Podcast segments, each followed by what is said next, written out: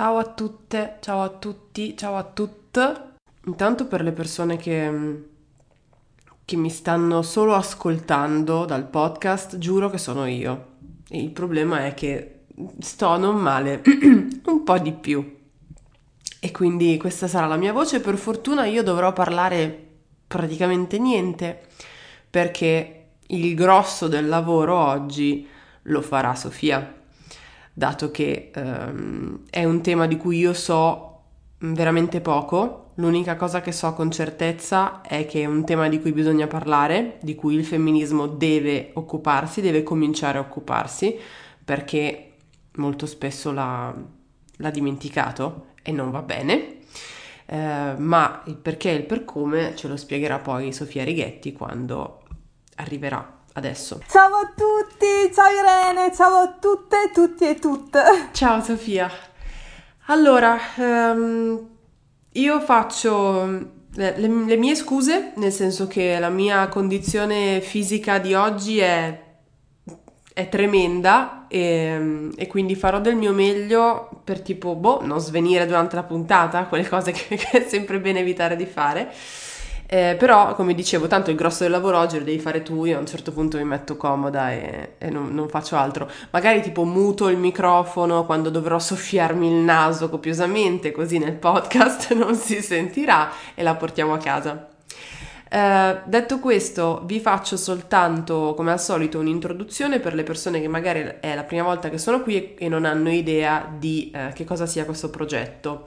Palinsesto femminista è un'idea che mi è venuta durante il, il periodo del lockdown, dove ho fatto per due settimane una diretta al giorno ehm, con 14 persone con le quali ho affrontato diversi temi riguardanti il femminismo e um, è piaciuto molto e quindi ho deciso di andare avanti. Queste live voi, eh, se state guardando la live, poi le ritrovate come IGTV, ma soprattutto ogni puntata ve la ritrovate come podcast che potete ascoltare su Spotify, Apple Podcast, Google Podcast, eccetera, eccetera. Io come al solito adesso disabilito i commenti perché eh, durante la, la, discussione, durante quello che, che, ci racconterà Sofia in questo caso, è bene stare attenti e attente e attente a ciò che dice lei e quindi eh, i commenti di solito infastidiscono, però avete sempre la possibilità di fare delle domande se utilizzate il pulsantino con il punto di domanda, questo durante tutta la diretta, che durerà un'ora più o meno e um, proveremo a leggere qualcuna di queste domande verso la fine, sapendo che uh, Sofia ha tipo centinaia di cose da dire, perché il tema è ampissimo, ma noi ci proviamo. Quindi adesso disabilito i commenti, ci rivediamo alla fine, ve li riattivo così possiamo salutarci. Allora, il nostro argomento di oggi è il titolo che abbiamo dato alla puntata, femminismo e abilismo. Secondo me, ancora prima di entrare nel vivo, ci sono da dare un po' di definizioni.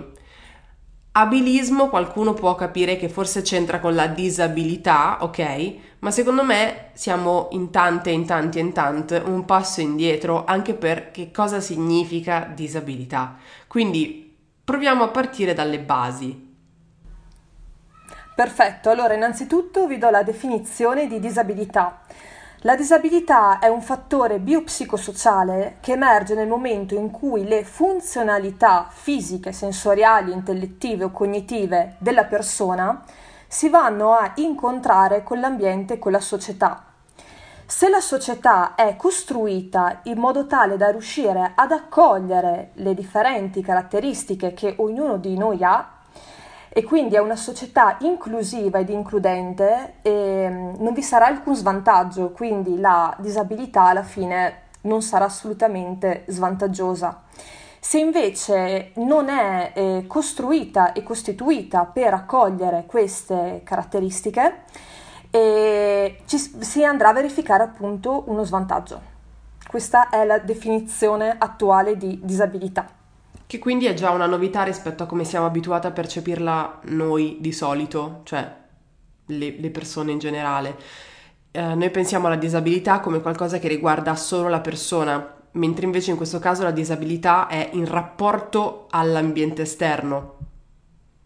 Assolutamente sì. E infatti, adesso qua devo fare una piccola, se volete, eh, recap storica. Il problema è che la concezione che abbiamo noi di disabilità, la maggior parte, insomma, su cui si basa ancora la, narra- la narrativa attuale, che è completamente, tra l'altro, sbagliata, orribile e fuorviante, si basa sul um, primo mo- modello di disabilità che se è stato, è stato costituito, poiché in totale ci sono stati tre modelli di disabilità che si sono alternati nel tempo. Il modello medico-assistenzialista, il modello sociale e il modello biopsicosociale, che poi è quello che si va a riferire alla definizione che vi ho appena dato. E facendo un piccolo recap storico, diciamo che l'Europa eh, ha iniziato ad accorgersi che, che dell'esistenza delle persone con disabilità dopo la Prima Guerra Mondiale quando quindi ci sono stati tantissimi soldati, ma proprio a migliaia, migliaia di milioni che sono tornati a casa e che a causa della guerra hanno, avevano subito non soltanto delle menomazioni fisiche e, e, sensoriali, ma anche a livello psicologico, ovviamente, con, a causa dei, dei traumi proprio della guerra. E quindi dagli anni 50 all'incirca si diffuse la concezione della persona con disabilità come una persona non autosufficiente e completamente bisognosa di aiuto. Le soluzioni proposte erano totalmente a ca- carattere assistenzialistico e la persona con disabilità era semplicemente relegata ad essere eh, un ricettore di cure, proprio un soggetto passivo totalmente ricettore di cure. Questo modello, che è quello medico assistenzialista, che è quello appunto che dicevo che si è diffuso negli anni 50, e, mh, fa sì che il problema vede la disabilità come un problema e la va a riferire esclusivamente all'individuo, che si allontana dai criteri abili normativi, quindi da quei criteri che noi riteniamo essere la, normali- la normalità, vi- si ritiene che eh, questo, la persona si allontani e proprio per questo attraverso per esempio la riabilitazione deve essere eh, riabilitato a questo sistema normativo in tutti i modi possibili. Se ci si riesce, perfetto, altrimenti se la eh, riabilitazione o tutti gli sforzi che lo Stato, i medici fanno per cercare di eh, normalizzare il soggetto con disabilità, appunto non vanno a buon fine e viene fuori appunto la persona handicappata, quindi che si ritiene che lo svantaggio che ha non è dovuto all'ambiente che lo, la circonda, ma bensì è proprio intrinseco a a lei.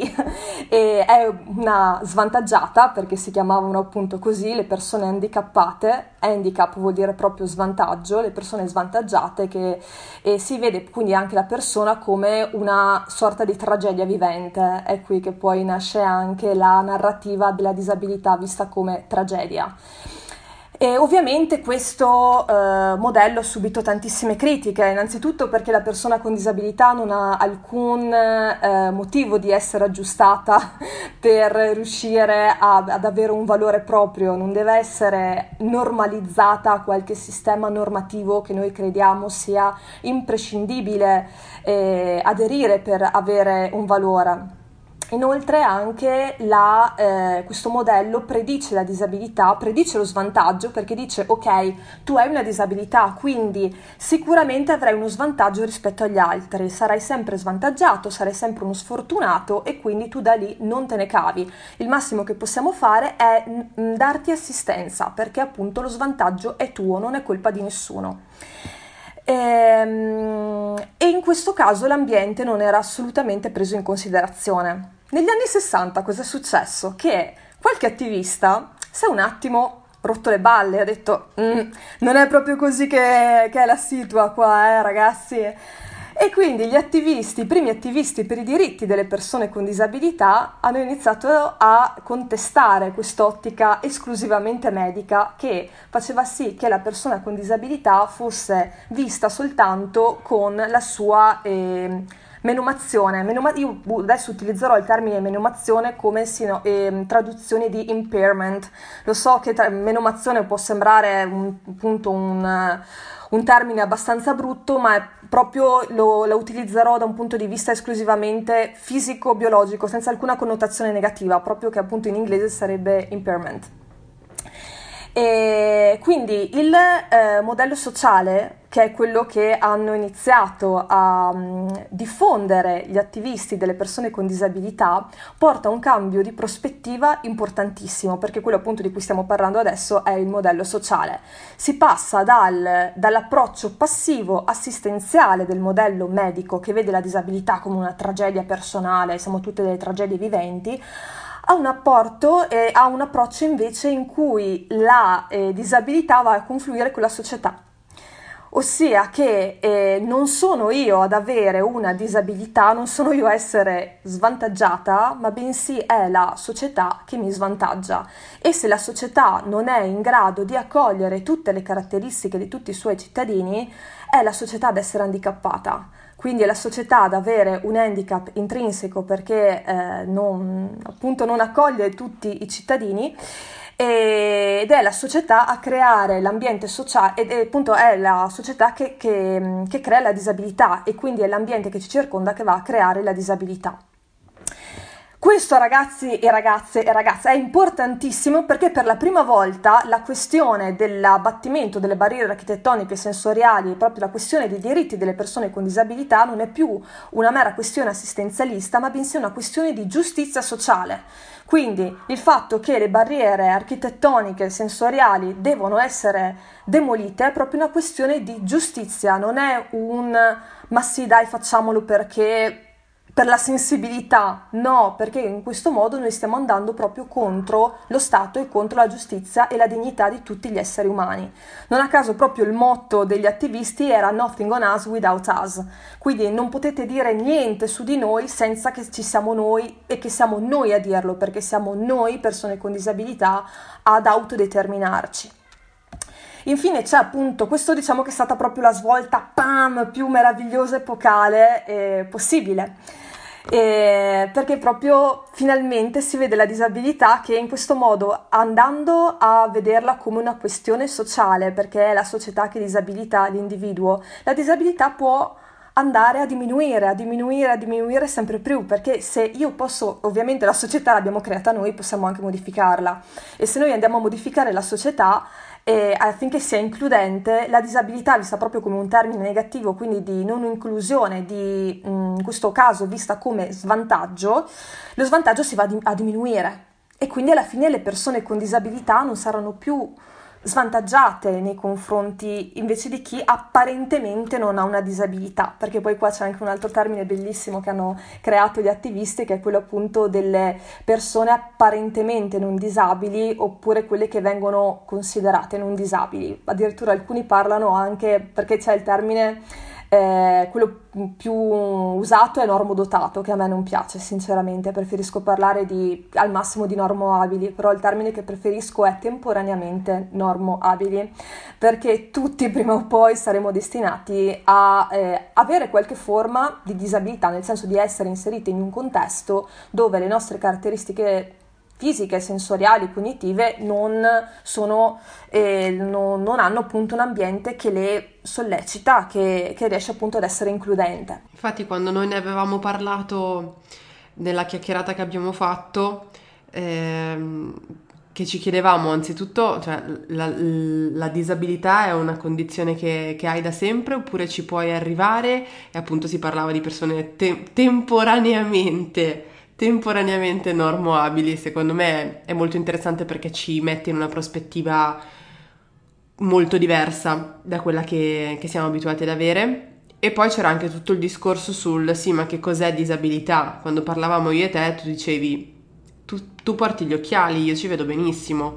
E effettivamente, se a me togli gli occhiali, eh, io non, cioè, faccio molta fatica a vedere, a vedere da lontano, mi viene subito mal di testa e l'esempio era se noi parliamo di disabilità come qualcosa che non ha a che fare solo con la persona, ma il rapporto tra la persona e l'ambiente che la circonda, è un po' come se per uscire di casa fosse impedito portare gli occhiali. Io avrei una disabilità enorme cioè io non vedrei niente, ma non, non riguarda me, perché ti assicuro che se mi fai mettere gli occhiali, io poi vedo bene. Quindi il problema non sono io, il problema è come la società gestisce quella che è una mia caratteristica. Quindi volevo fare questo esempio per aiutare le persone a capire che, che cosa intendiamo, no? Quando diciamo uno, guarda che prima o poi qualcosa qual- qualche magagna per il semplice fatto che il corpo invecchia, ti assicuro che, che, arriva, quindi non pensiamo alla disabilità solo come non ha le gambe, la di- disabilità vuol dire tantissime cose e due, rendiamoci conto che anche noi abbiamo delle, delle disabilità che non sono evidenti, non sono considerate evidenti, ma non, non, ci pesano perché la società non ci mette i bastoni tra le ruote. Vedi che se da domani io dovessi uscire con la mascherina ma senza gli occhiali, eh, questo per me sarebbe un grosso problema. Peraltro, a proposito, mille volte mi sono ritrovata in questi mesi a mettere la mascherina con gli occhiali che si appannavano e quindi non vedere una mazza. Però nei locali dovevo entrarci per forza con la mascherina e con gli occhiali, quindi non vedevo più niente. Allora, adesso di cosa stiamo parlando?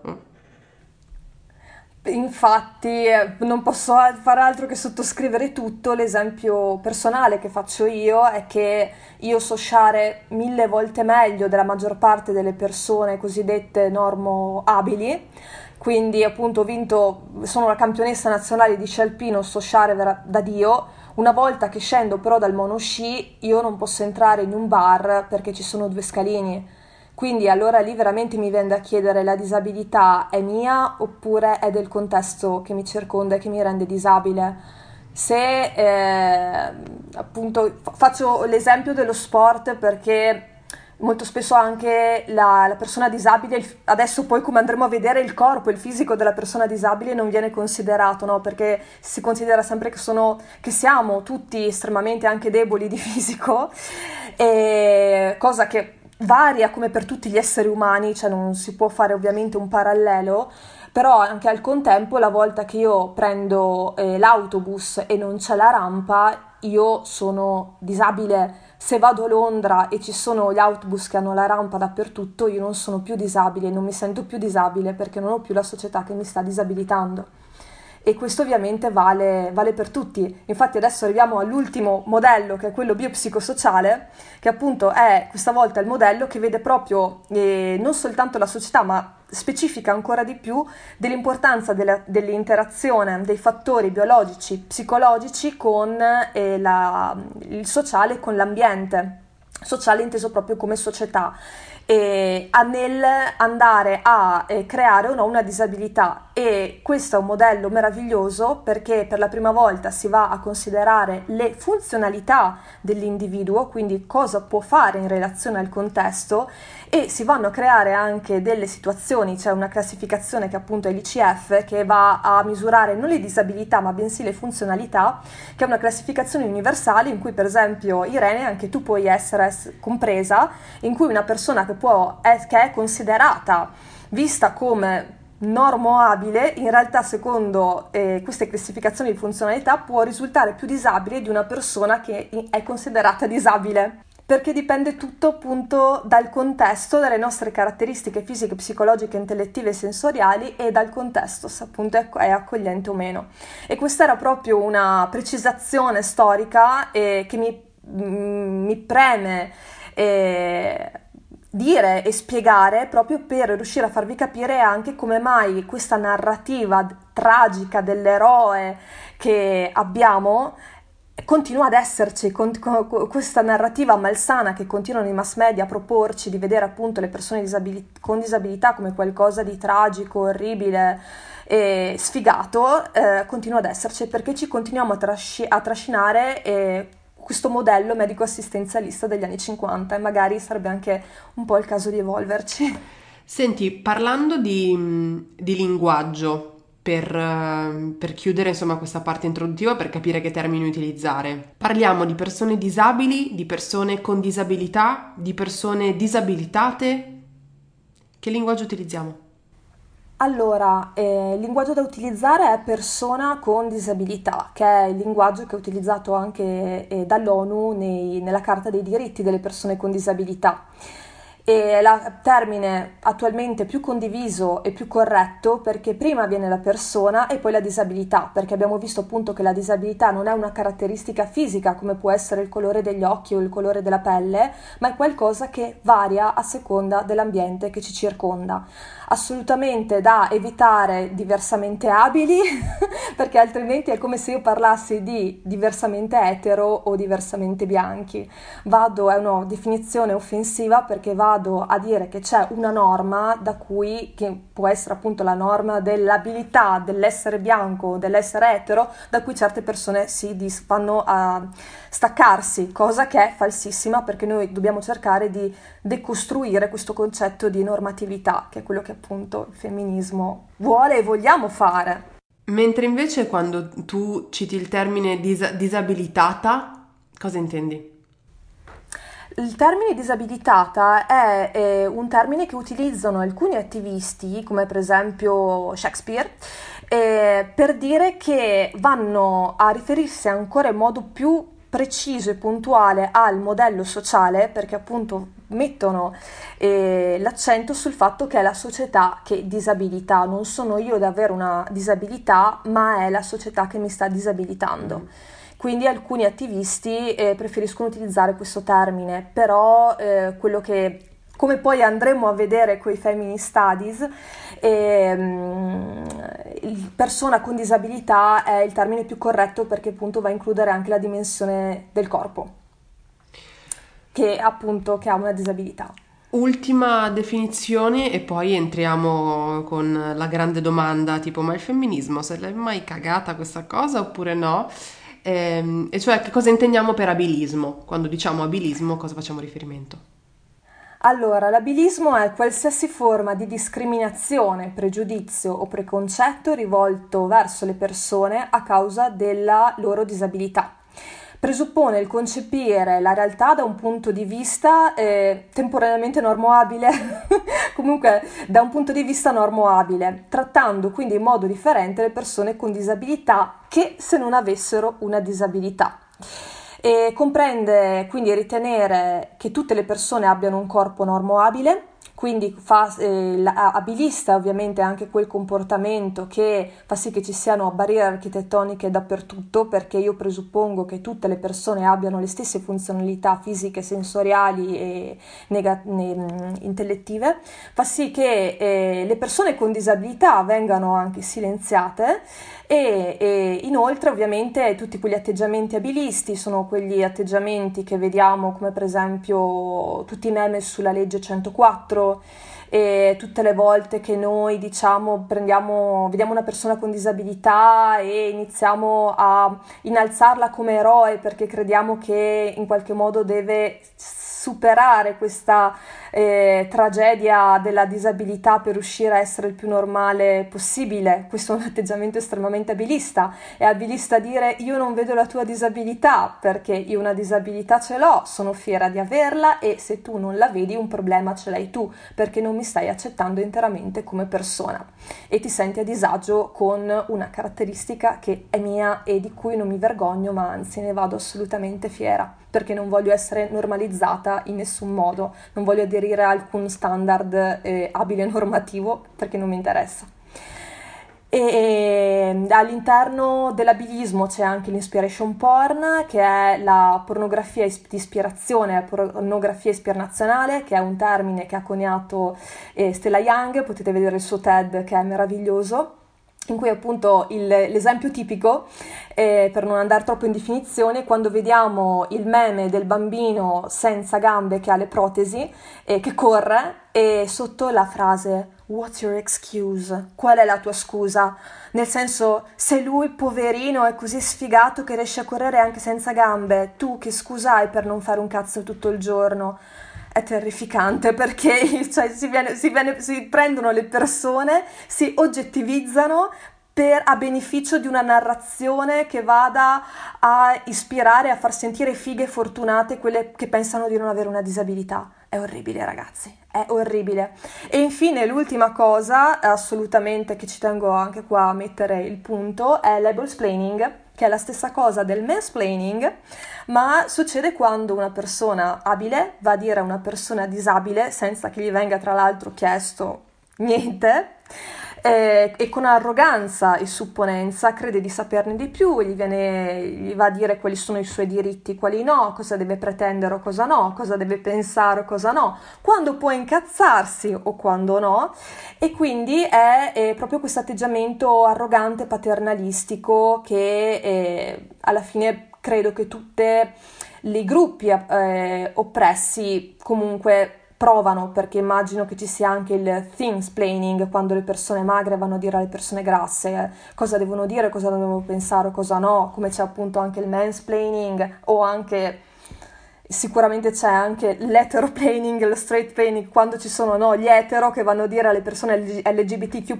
eh ma il pride non dovete mica farlo così, eh. C'è la stessa cosa anche con le persone abili nei confronti delle persone disabili questo va tutto all'interno di questa macro categoria che è l'abilismo. Io stavo guardando l'orario e non ci posso credere. cioè, noi stiamo già parlando da mezz'ora e ancora il punto di questa cosa non l'abbiamo toccato. In realtà non, non è che non ci posso credere, ci posso credere come, proprio perché eh, non si può andare a parlare di femminismo e abilismo senza avere delle basi. Quindi era assolutamente necessario. Eh, questo significa che però non lo so se abbiamo il tempo delle domande, vabbè ci proviamo. Comunque, perché abbiamo scelto di fare una puntata che mettesse in relazione femminismo e abilismo? Che cosa è successo? È successo praticamente che mi sono io per prima resa conto che il femminismo non ha mai compreso eh, le istanze, le questioni delle donne con disabilità.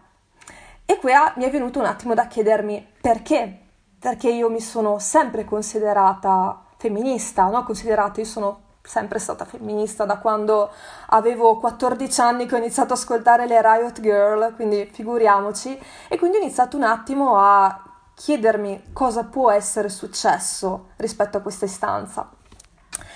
Essendo appunto che sono una donna e ho una disabilità, e questo deriva essenzialmente dal fatto che ehm, se sul finire degli anni Ottanta nei movimenti femministi acquista sempre più importanza eh, la dinamica intersezionale, quindi che non c'è più il femminismo visto come la classica donna bianca eh, di classe sociale borghese e tutte le altre fattori che eh, vanno ehm, a, a, formare la donna, che appunto è, sono le istanze delle, delle, donne di colore, sono le istanze delle donne LGBTQ, eccetera. All'inizio, inizio, inizio non erano considerate, poi dagli anni 80 in poi piano piano hanno iniziato appunto a a farsi valere, quindi a essere incluse. Come appunto abbiamo detto la, la razza, perché mi ricordo bene Bellamy che diceva appunto di utilizzare il termine razza, la classe sociale, l'orientamento eh, sessuale, l'identità di genere, però tra tutti questi fattori che vanno a determinare il fatto, il fatto di essere donna non compare la disabilità. E questa esclusione delle donne con disabilità dal dibattito femminista si può spiegare soltanto se prendiamo in considerazione il corpo, Innanzitutto eh, i corpi delle donne con disabilità vengono definiti come inessential, quindi inessenziali, silenziosi, non vengono presi in considerazione da nessuno, sono invisibili. Non sono stati presi in considerazione dal pensiero liberale perché eh, il pensiero liberale essenzialmente concepisce l'uomo sano, ricco, capace di produrre ricchezza in un'ottica capitalista non sono state prese pienamente in considerazione dagli eh, attivisti per i diritti delle persone con disabilità perché per molto tempo non hanno dato, non hanno fornito sufficientemente spazio alle istanze di genere e quindi alle istanze delle donne con disabilità che in molti casi sono diverse da quelle degli uomini. E poi anche dal pensiero femminista, che vede, pensate un po', come una possibile minaccia le rivendicazioni portate avanti dalle donne con disabilità. Come mai le vede come una minaccia? mi direte voi, cioè, mi sto già immaginando le persone che mi dicono cosa Sofì? Ah! Per eh, capire questo dobbiamo fare un piccolissimo passo indietro. Inizialmente anche le donne eh, senza disabilità apparente erano rega- eh, relegate nell'ambiente domestico e avevano essenzialmente il ruolo di madri oppure di sgualdrine presente no, sante puttane, era questo. Ed essere donna comunque era già visto come una disabilità dai maschi, dagli uomini, perché le donne sono sempre viste come state, sono sempre state viste e tuttora sono viste come irascibili, irrequiete, poco razionali, mancanti di forza e non adatte a, a rivestire ruoli di potere.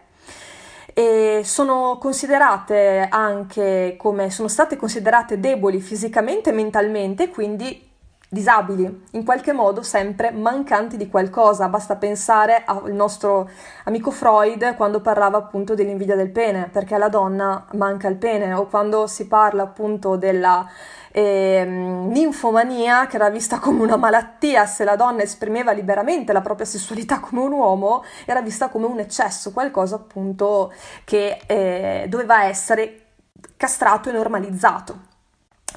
Per questo le femministe hanno anche voluto allontanarsi eh, dall'idea eh, della donna disabile, perché dicevano appunto ci vedete come disabili, ma noi non siamo disabili. Questo è un primo punto. Però perché prima io ho detto appunto che le questioni delle lotte eh, delle, con, delle donne con disabilità sono viste come delle minacce? Perché essenzialmente esiste una dicotomia tra le lotte femministe normoabili e le lotte delle donne con disabilità. Le, eh, le donne considerate abili stanno lottando contro l'ipersessualizzazione del loro corpo, perché appunto si vede che, cioè si vede, vogliono giustamente eh, far vedere che il corpo, il nostro corpo, non deve essere oggettificato e ipersessualizzato per il piacere maschile. Dall'altra parte lottano anche per emanciparsi dal ruolo di madre e di angelo del focolare io non è che ho un valore soltanto in quanto sono madre, io ho un valore in quanto persona, cioè non è che io sono donna soltanto se inizio a figliare e se divento madre. E il mio valore non è definito da questo. Le donne eh, abili però hanno il privilegio di poter scegliere, perché possono scegliere se ipersessualizzare o meno il proprio corpo, possono scegliere se diventare madre o meno, se trovare quindi anche il loro valore nell'essere madri o anche appunto nel eh, definirsi in un certo nel far vedere o no il proprio corpo. Le donne con disabilità invece non hanno possibilità di scelta, sono relegate a un livello inferiore precedente. Le donne con disabilità stanno ancora lottando per la sessualizzazione del loro corpo e contro appunto questa desessualizzazione a cui è sempre stato rilegato il corpo con disabilità perché i corpi con disabilità sono sempre visti, sempre stati visti e tuttora purtroppo come eh, non desiderabili. E inoltre stanno anche lottando per il proprio diritto ad essere viste come delle madri valide. Quindi qui possiamo ben vedere che abbiamo un problema all'origine, perché alle donne con disabilità è perfino, cioè il patriarcato ha vietato perfino di accedere ai ruoli eh, da cui le donne femministe abili stanno cercando di emanciparsi, vogliono emanciparsi, noi siamo ancora a livello prima perché non ci fanno neanche arrivare a eh, quei ruoli lì, al ruolo di madre, al ruolo di essere delle donne sessuali e valide sessualmente. Per questo appunto il femminismo ha visto come delle minacce questa, eh, queste lotte, queste istanze. Ora eh, ci tengo tanto a parlare di una eh, questione che è di fondamentale importanza che riguarda appunto la desessualizzazione del corpo, perché si parla tantissimo della, eh, dei pericoli che comporta l'ipersessualizzazione del corpo della donna, ma non si parla mai dei pericoli che comporta la desessualizzazione.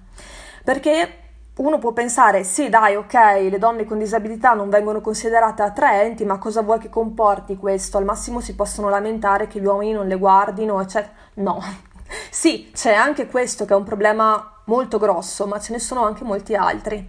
Innanzitutto la desessualizzazione comporta un'infantilizzazione e la negazione dell'autodeterminazione, perché la sessualità e la validazione sessuale arriva con l'età adulta. Se io nego la validità sessuale di una persona, le nego anche suo, uh, la sua adultità, il suo essere adulta, le nego la sua capacità di autodeterminarsi, la sua autorevolezza e anche l'autonomia nelle sue scelte di vita. E quindi la, uh, attraverso questo processo di infantilizzazione la vado a relegare nel, nello stato di essere sempre una minore, quindi un'eterna bambina che non può mai autodeterminarsi. Tra l'altro, fateci caso, questa cosa funziona anche al contrario. Perché mi viene in mente Montanelli che dice: Sì, però a 12 anni lì sono già delle adulte. Sì. Non, cioè, non c'entra più l'età, c'entra la sessualizzazione o meno del corpo.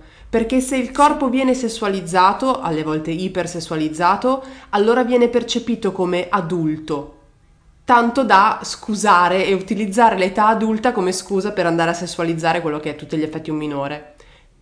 Sì. Vedete che ci sono dei parallelismi in- incredibili che noi semplicemente non mettiamo a fuoco perché non ci ricordiamo che dobbiamo essere intersezionali. Perché sarebbe bastato fare questa discussione anni fa e sarebbe stato tutto molto più chiaro, no? Scusa, volevo Sì. soltanto fare questo inciso. No, ma è verissimo. Poi è importantissimo anche riuscire a, appunto, a fare collegamenti con altri aspetti a cui non abbiamo pensato. È verissimo, perché in questo modo riusciamo anche a validarli, i, i ragionamenti che facciamo. È verissimo. Quindi la desessualizzazione comporta delle conseguenze drammatiche, perché eh, le donne eh, senza disi- disabilità hanno anche il privilegio di non aver considerato, o almeno alcune donne non considerano neanche che la desessualizzazione porta al fatto di non essere considerate eh, delle adulte, ma delle eterne bambine che non sono capaci di determinarsi da sole. Poi vediamo anche la negazione del valore come madri, perché ovviamente se tu non sei in grado di, deter- di autodeterminarti, figurati se puoi andare a tirar su dei figli. Come eh, potresti essere una madre valida, capace di, di eh, tirare su un essere umano se, prim- se io per primo ti considero una bambina? Infatti un esempio terrificante che mi viene in mente è quello di due donne single che volevano andare con i loro due figli a un concerto e quando hanno chiesto per i biglietti gli organizzatori gli hanno detto eh, no, voi potete venire soltanto se avete vostro marito oppure un accompagnatore. Cioè loro da sole con i loro figli non potevano andare ad- al concerto. È stato terrificante. Inoltre, appunto, eh, quante- con la desessualizzazione troviamo anche la negazione del corpo sessuale sessuato delle donne. Troviamo tutte quelle discriminazioni che sono, per esempio, a non avere accesso alle informazioni riguardo il proprio piacere sessuale, riguardo alla propria salute sessuale. Quindi, fi- se non parliamo nemmeno di fare figli, figuriamoci se ci viene detto qualcosa riguardo all'orgasmo, alla nostra appunto salute sessuale, all'accesso anche agli studi ginecologici.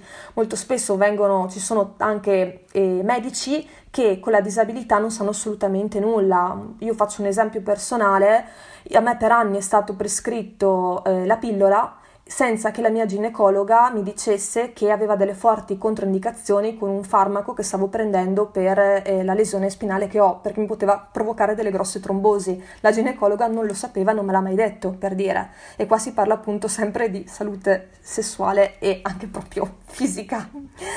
Inoltre, eh, la- la- l'altro fattore, macrofattore, macrofattore grosso è quello della molestia, perché noi sappiamo che la molestia eh, è una questione di potere, non è soltanto sessuale, è esercitare il proprio potere su un'altra persona umiliandola e oggettificandola. Qui abbiamo la questione del catcalling. Tantissime donne con disabilità eh, desidererebbero ricevere un'azione così schifosa, orribile come quella del catcalling per sentirsi validate sessualmente. E questo è un problema, è un problema che il femminismo deve assolutamente considerare. Ehm, perché il fatto di eh, sentire il proprio corpo validato sessualmente, che abbiamo una carne pulsante, viva, che appunto che può anche arrapare, se questo va a, a far sì che si ritengano legittimi delle molestie che possono essere il catcalling, si va anche ad arrivare a delle molestie di grado, di grado più grave. E, per esempio, una frase tipica che purtroppo anch'io mi sono sentita dire quando ero alle medie era eh, troverai il ragazzo che si innamorerà della tua anima per come sei dentro e che non baderà alle tue esteriorità. Perché cioè, questa è proprio la negazione del corpo, no? Il fatto che eh, solo perché hai una disabilità si ritiene già che il tuo corpo non sia desiderabile e che le persone, maschi o femmine, non possano desiderare un corpo disabile, che quindi eh, sì, noi devi guardare come sei dentro. No, non è assolutamente così e non deve essere così, per questo ci stiamo e dobbiamo batterci per la sessualizzazione del nostro corpo. Anche perché se noi riteniamo che il nostro corpo non è valido sessualmente, questo può andare a comportare eh, un fenomeno tremendo che è quello delle violenze fisiche e psicologiche. L'80% delle donne con disabilità ha subito una violenza sessuale, secondo i dati di una, di una ricerca eh, fatta dal, dall'Europa dal Ministero europeo. Infatti, basta, le donne con disabilità sono circa il 10% della popolazione e l'80% di questo 10% ha subito abusi, molestie e stupri. Questo innanzitutto perché le donne con disabilità hanno ovviamente eh, una ehm, difficoltà maggiore a difendersi, che può essere sia una difficoltà fisica nello scappare, per esempio, ma anche proprio una eh, difficoltà eh, a livello psicologico. Se noi veniamo introiettate con il pensiero che nessuno ci può desiderare, ci ritroviamo a sentirci grate nel momento in cui io adesso faccio, eh, mi riferisco agli uomini, generalizzo parlando di uomini, però nel momento in cui un uomo ci molesta e ci molesta il nostro corpo, ci violenta o ci stupra, ehm, è come se dovessimo in qualche modo sentirci grate o se ci troviamo nel contesto di una relazione abusiva, non abbiamo il coraggio di mollare quella persona perché ci fa, ci fa pensare e sono, è già tanto che io sto con te, se io ti mollo tu non troverai nessun altro perché nessuno eh, avrà il coraggio di stare insieme a te che non sei fisicamente desiderabile. E questo ovviamente è porta a un livello di violenza tremendo, tremendo e orribile. Molto spesso anche ho visto che è anche supportato dalla famiglia che inducono le figlie a sopportare delle relazioni abusive dicendo loro è meglio che porti pazienza e stringi i denti perché eh, devi essere grata un altro ta- rimarrai da sola mm-hmm. e un altro non lo trovi e rimarrai da sola. Inoltre gli uomini si sentono anche legittimati a stuprare o molestare una donna con disabilità eh, perché non considerandola una donna a tutti gli effetti eh, si creano quasi un alibi credendo che le loro azioni siano meno gravi che non nel molestare o stuprare una donna apparentemente non disabile. Potrebbe arrivare anche, lo, lo dico come punto di domanda perché non, non ne so a sufficienza, però era un pensiero che stavo facendo, addirittura il guarda che bravo che sono. Sì, cioè, non, non sì, soltanto sì, sì, il non ti percepisco come, ma addirittura, cioè, tipo se non lo faccio io non lo fa nessuno. Quindi tu, cara grazia che qualcuno ti sta scopando, tra mille virgolette ovviamente.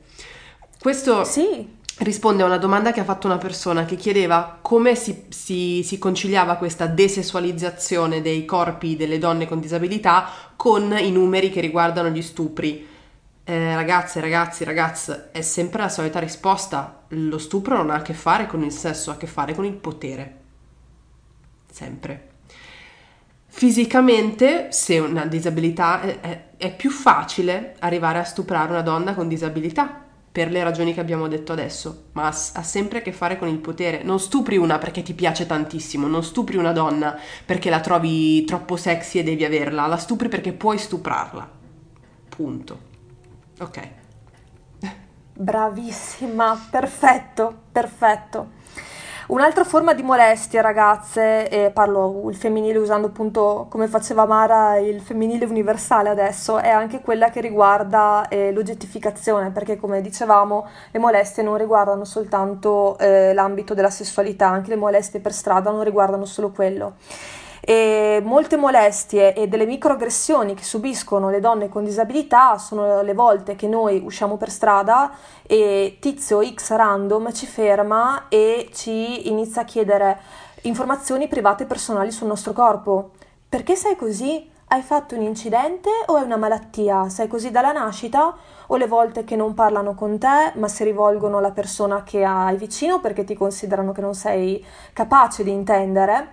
Quando usano con te un tono di voce che, può, che è quello che usano con un bambino di tre anni, quando ti danno del tu, e questo spesso viene fatto anche con le donne proprio per togliere potere, togliere autorità, le, dis- le donne con disabilità sono, non sono considerate autorevoli, quindi questo ti dà il, um, il potere di poter dare del tu e non del lei.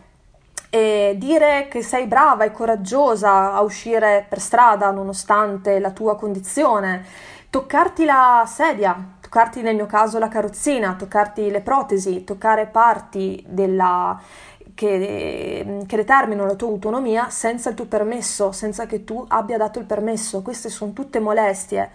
E addirittura la molestia va anche a confluire con i partner che si hanno, perché le, pers- le donne con disabilità generalmente pu- purtroppo ancora vengono considerate delle partner non valide e quindi essendo che si ritiene che eh, si debba sempre avere una grossa responsabilità e che noi siamo un peso da portare, siamo eh, delle pessime scelte come partner. E i nostri partner, compagne o compagni eh, subiscono anche loro l'abilismo perché assistono alla svalutazione della persona che amano, quindi sono anche loro vittime della eh, delle aggressioni abiliste.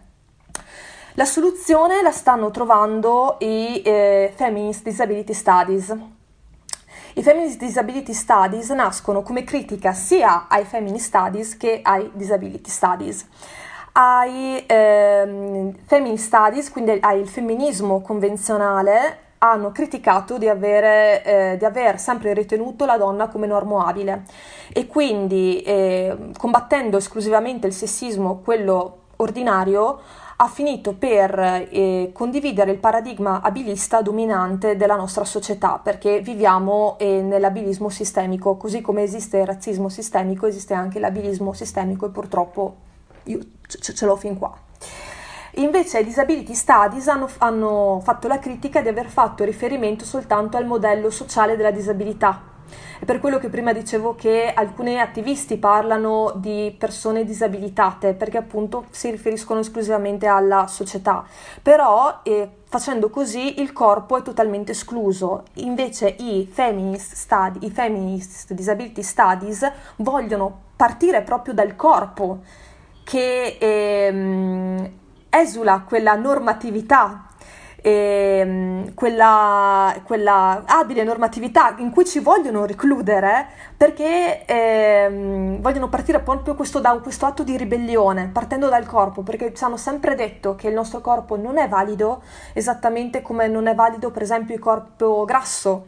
Anche qui Vorrei fare una piccola parentesi e mandare un grande saluto a Belle di Faccia perché io per prima mi sono, a proposito di intersezionalità, confrontandomi proprio con Chiara e Mara, ho sentito eh, proprio una comprensione totale con le loro riflessioni, molto più che in altri ambiti, perché Esat- anche i FET Studies, per esempio, sono partiti insieme con i Disability Studies, hanno preso tantissimo dei Disability Studies, proprio per il fatto dei corpi non ritenuti validi e che invece sono validi.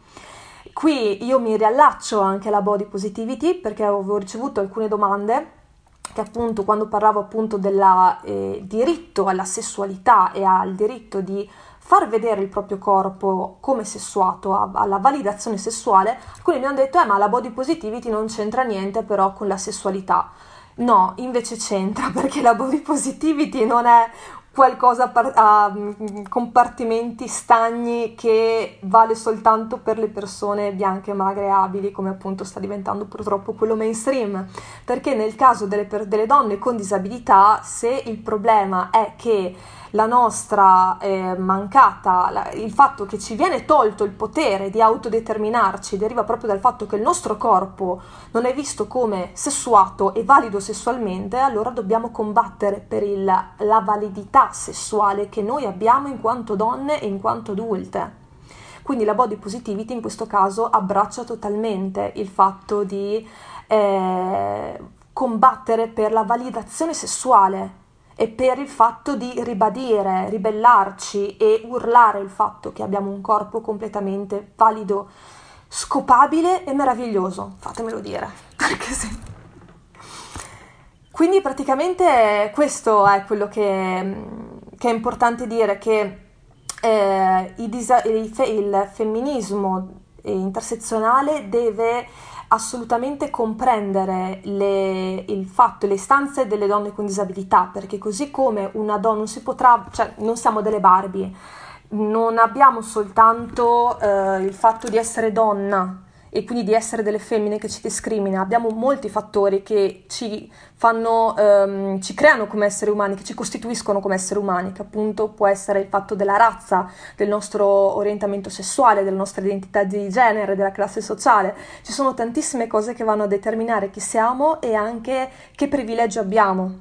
E proprio per questo appunto ehm, dobbiamo far sì che eh, tutti questi fattori siano considerati e dobbiamo comprenderli tutti se vogliamo veramente eh, parlare di un femminismo che sia includente nei confronti di tutte le donne. Perché si, la, la domanda può essere: ma perché il femminismo deve comprendere anche le donne con disabilità?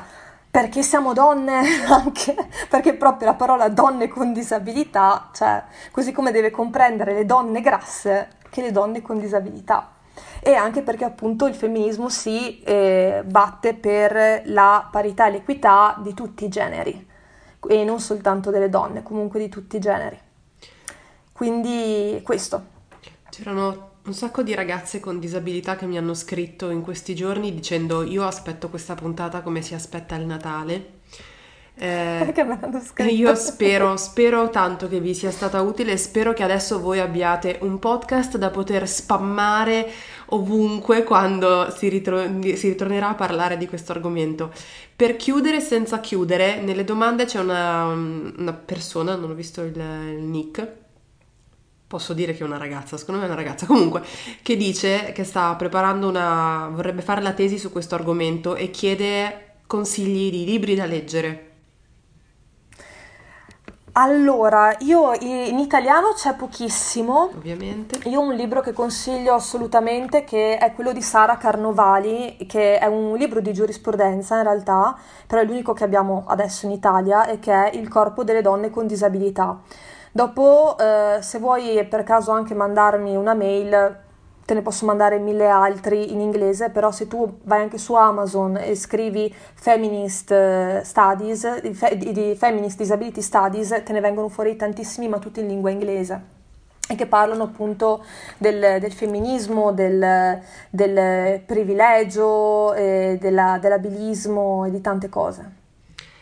Allora, um, Sofia, io ti ringrazio tantissimo. Questa secondo me era proprio era una puntata necessaria, ovviamente sono mh, mm, molto legata a tutti i temi che vengono trattati in palinsesto femminista, ma sono molto mh, mm, elettrizzata quando si tratta di temi che io non conosco ancora bene, quindi ho un sacco da imparare.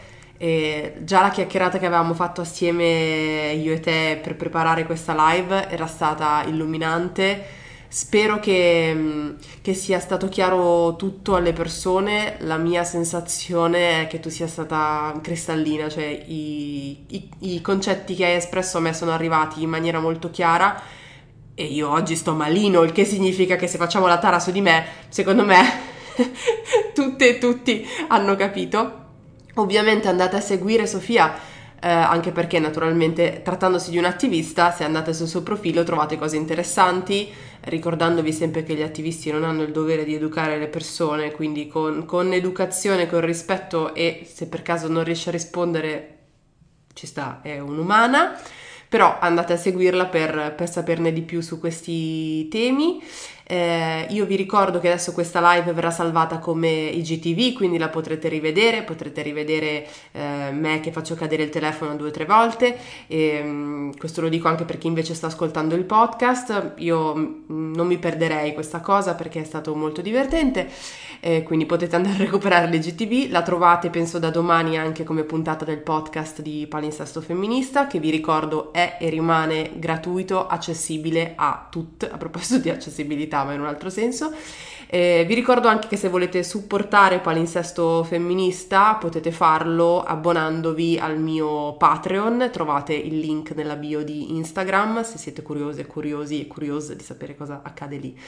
Sofia, ti ringrazio ancora tantissimo, eh, sento eh, di uscire da questa live, a parte meglio di come stavo quando ci sono entrata, ma poi veramente tanto tanto arricchita. Spero, spero che, che tu abbia aperto un varco, che tu abbia proprio squarciato um, un'ignoranza che sul tema c'è. Lo dico sempre, l'ignoranza non è una colpa, è scegliere di rimanere ignoranti il problema, ma l'ignoranza in sé non è una colpa, di questi temi non si parla, invece bisogna cominciare a parlarne. Sono molto molto contenta che su Palinsesto Femminista abbia cominciato tu, quindi veramente grazie di cuore.